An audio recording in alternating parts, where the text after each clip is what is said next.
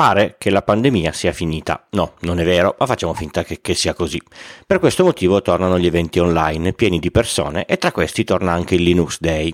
Per adesso è programmato, poi vediamo come vanno le curve, ecco. In ogni caso c'è un'alternativa online, tutti a casa davanti a un monitor, perché pare che dietro non si veda nulla. Scusate. Io sono Francesco Tucci, mi occupo di tecnologia da prima del Millennium Bug, dell'euro e del grande blackout del 2003. Sono sopravvissuto e sono qui per raccontarvela, in puntate brevi e facili, alla portata di tutti, con questo podcast Pillole di Bit, da novembre del 2015. Avevo già parlato del Linux Day nella lontana puntata 121, ho pensato che potrebbe essere interessante un ripasso. Tra l'altro, sapete che anche voi potete cercare facilmente gli argomenti storici del podcast? Se andate sul sito pilloledib col punto prima dell'it, dal menu informazioni, scegliete indice delle puntate e vi trovate tutti i titoli in ordine cronologico inverso. A seconda del sistema operativo, attivate la ricerca del browser, che tipicamente è Ctrl F o Command F, e cercate per il titolo. Vi accorgerete per esempio che non sono stato attento e ho parlato 2 volte dello swap della memoria, ma non ve ne siete accorti neanche voi, perché nessuno me lo ha fatto notare. Questo vuol dire che ripetere ogni tanto va anche bene. Torniamo a noi. Sabato 22 ottobre 2022 è il Linux Day, non solo a Torino dove vivo, ma in tutta Italia. Ci saranno eventi un po' ovunque, organizzati dai vari LUG, acronimo che sta per Linux User Group, per promuovere il sistema operativo libero e open source tra la popolazione. Tutte le informazioni le trovate sul sito linuxday.it. Come in ogni puntata, tutti i link e i riferimenti li trovate nelle note dell'episodio, che trovate sulle vostre app di player di podcast o sul sito. Partiamo dalle basi. Cos'è Linux? Linux è un sistema operativo alternativo a Windows e a macOS, con alcune caratteristiche particolari. I puristi lo chiamerebbero GNU Linux, perché se andate al Linux Day lo scoprirete, chiedete alla combriccola di quelli che organizzano. È un sistema open source. Questo vuol dire che tutto il codice sorgente col quale è stato programmato è disponibile per essere visionato e studiato. Se si vuole, si può prendere il codice, lo si può compilare e avere il proprio sistema sul computer, ma ovviamente non è proprio la via più semplice per averlo. È libero, nel senso che può essere modificato, usato, modificato e redistribuito, mantenendolo libero sempre. Tutto questo grazie al tipo di licenza con il quale viene distribuito, perché ogni software viene distribuito con una licenza che ne fissa i limiti di utilizzo. Linux permette di essere usato in modo libero e obbliga ad essere redistribuito nello stesso modo. Esistono delle distribuzioni orientate alle aziende che sono a pagamento, non per la distribuzione in sé, ma per il supporto, che è una cosa diversa. Non ti vendo il software, ma se vuoi ti vendo il supporto e alcuni tipi di aggiornamenti. Per chi lavora nel software libero, in qualche modo dovrà pur mangiare, no? Ho parlato di distribuzioni. Che cosa sono? Se siete utenti di Windows o macOS, sarete abituati ad avere Windows o macOS in una certa versione e basta. Con Linux è un po' diverso, ci sono decine e decine di versioni diverse, con caratteristiche diverse tra di loro, a partire dall'aspetto grafico fino a scendere nel profondo, ad esempio come vengono gestiti i servizi. Attenzione, non versioni tipo Linux 1, 2, 3, 4, 5, ma proprio aspetti diversi tra le varie versioni. Perché? Perché il software libero permette di prendere del codice e modificarlo a proprio piacimento e anche a propria necessità, per farne una nuova versione. Per questo sentirete parlare di Debian, Red Hat, Slack, Gentoo e via dicendo. Quando vi troverete a dover scegliere da dove iniziare, dovrete farvi consigliare. Poi si arriva alla domanda madre, quella che scatena le guerre nel mondo dei sistemi operativi. Ma Linux è meglio degli altri sistemi? Se andate a un Linux Day e ponete questa domanda a ciascuno degli organizzatori, la risposta sarà certamente sì, perché gli altri sono pessimi. Io invece parto da un punto di vista diverso. Linux ha l'enorme vantaggio che, se sai leggere il codice, te lo compili e usi quello che ti sei compilato, sai esattamente cosa fa il sistema operativo che hai sul tuo computer.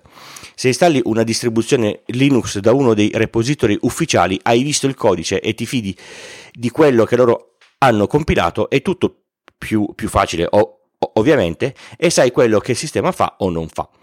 Se usi Windows o macOS sei abbastanza sicuro che il codice sorgente non lo vedrai mai e non hai la certezza di quel che accade all'interno del sistema, tranne per quello che si è scoperto facendo reverse engineering.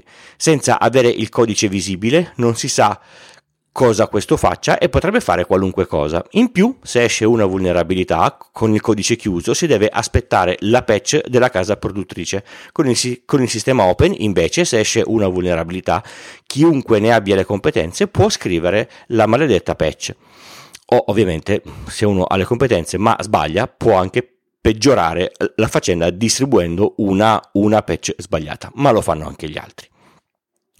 Ho semplificato molto la distinzione, ma non ho 6 ore.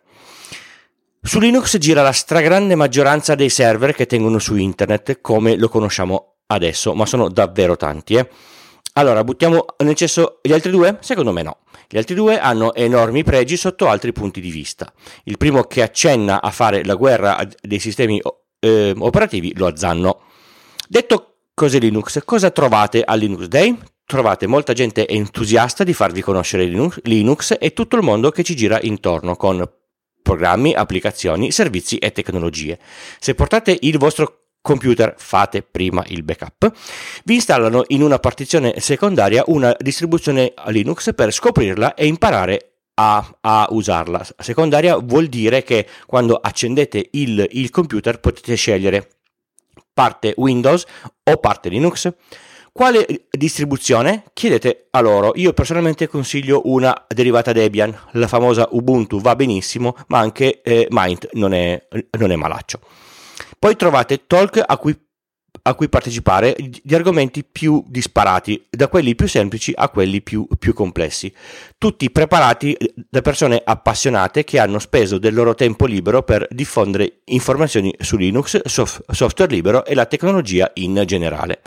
Io partecipo da un po' di anni, ho fatto un po' di talk e quest'anno porterò uno degli argomenti già trattati nel podcast, uno di quelli che avrebbe avuto bisogno delle slide. Ecco, ci saranno delle slide.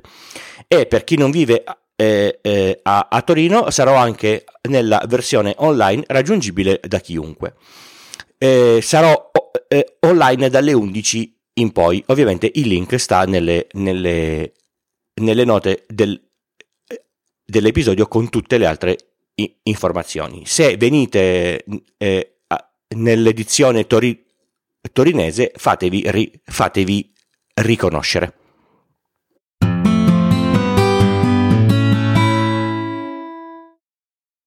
Pillole di Bit è un podcast indipendente interamente scritto, prodotto e realizzato da Francesco Tucci con l'indispensabile supporto dell'hosting Ferdai e il software di montaggio audio PODucer di Alex Raccuglia. Lo potete ascoltare da tutte le piattaforme di podcast il lunedì o direttamente sul sito pilloledib col punto prima dell'it. Sul sito trovate anche tutti i canali social per la discussione online e i modi per supportarmi. Il podcast non ha pubblicità. Per chi dona più di 5 euro e mi comunica l'indirizzo, gli spedisco gli adesivi. Un modo altrettanto bello di contribuire è parlare di questo podcast con amici, colleghi e parenti. Ascoltare podcast è facile per chiunque. Se vi serve una consulenza tecnica informatica fatturata su ilTucci.com/consulenza trovate tutte le informazioni. Just show me the money. Ringrazio moltissimo per le donazioni arrivate in questa settimana. Giorgio per la sua donazione mensile e ancora Giorgio, ma un altro, anche lui per la sua donazione mensile. Grazie, grazie, grazie.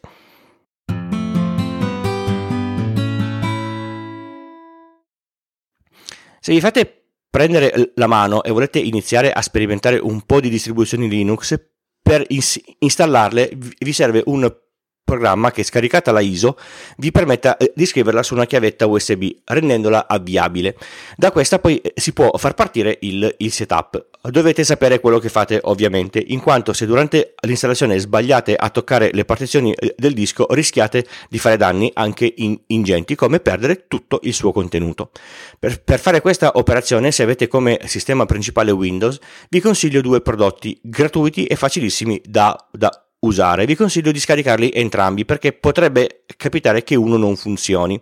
Il primo si chiama Balena Etcher, è quello che normalmente si usa anche per fare le schede SD da mettere sul Raspberry. Il secondo si chiama Rufus.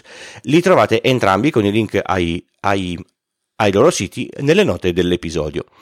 Vi ricordo che manca poco alla chiusura del sondaggio, perché ancora non lo avesse compilato lo trovate sempre su pillole di bit col punto prima dell'it /sondaggio. Sono poche domande e avrete l'eterna mia gratitudine. Avete ascoltato Pillole di Bit, io sono Francesco e trovate tutte le puntate a partire dalla prima sul feed o in molte delle piattaforme di diffusione podcast, quasi tutti il lunedì mattina presto. Tutte le note dell'episodio le trovate su Pillole di Bit col punto prima dell'it /podcast/247. Vi aspetto per la prossima puntata e per chi vuole al Linux Day. Ciao! Quando un genitore va al pronto soccorso e il medico esce dicendo «Suo figlio si è rotto l'ulna», il genitore chiede «Che cosa si è rotto?»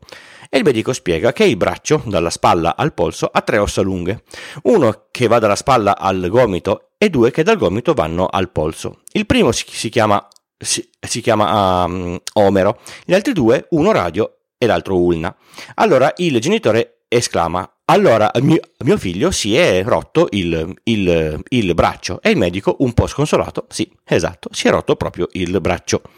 Se dici a una persona uso GNU Linux, ti chiede sicuramente GNU cosa? E gli devi spiegare che noi nerd siamo amanti dei nomi strani e gli acronimi ricorsivi ci piacciono moltissimo, che GNU vuol dire GNU is not UNIX, perché indica che una versione libera di UNIX, che era un sistema operativo proprietario, che GNU è stato sviluppato da Stallman. Linux è un kernel sviluppato da Linus Torvalds che ha dato grande diffusione al sistema operativo GNU e per questo tutto quanto insieme viene chiamato GNU Linux. Quindi alla fine del discorso, durante il quale sei tutto preso, il tuo interlocutore stranito ti guarda e ti dice: ah, ma quindi è Linux? E tu dici, un po' triste: sì, è Linux. Per questo io lo chiamo Linux, come fa tutta la comunicazione verso il mondo non nerd, compreso il Linux Day e non il GNU Linux Day. Giusto per sottolineare, i medici, come tutti coloro che lavorano in settori specifici, non devono smettere di usare la terminologia corretta, perché non è quello che ci si aspetta. Ogni mestiere ha i suoi termini ed è corretto che vengano utilizzati. In certe situazioni e in certi ambiti usare termini più alla portata della gente comune aiuta. Di nuovo, ciao!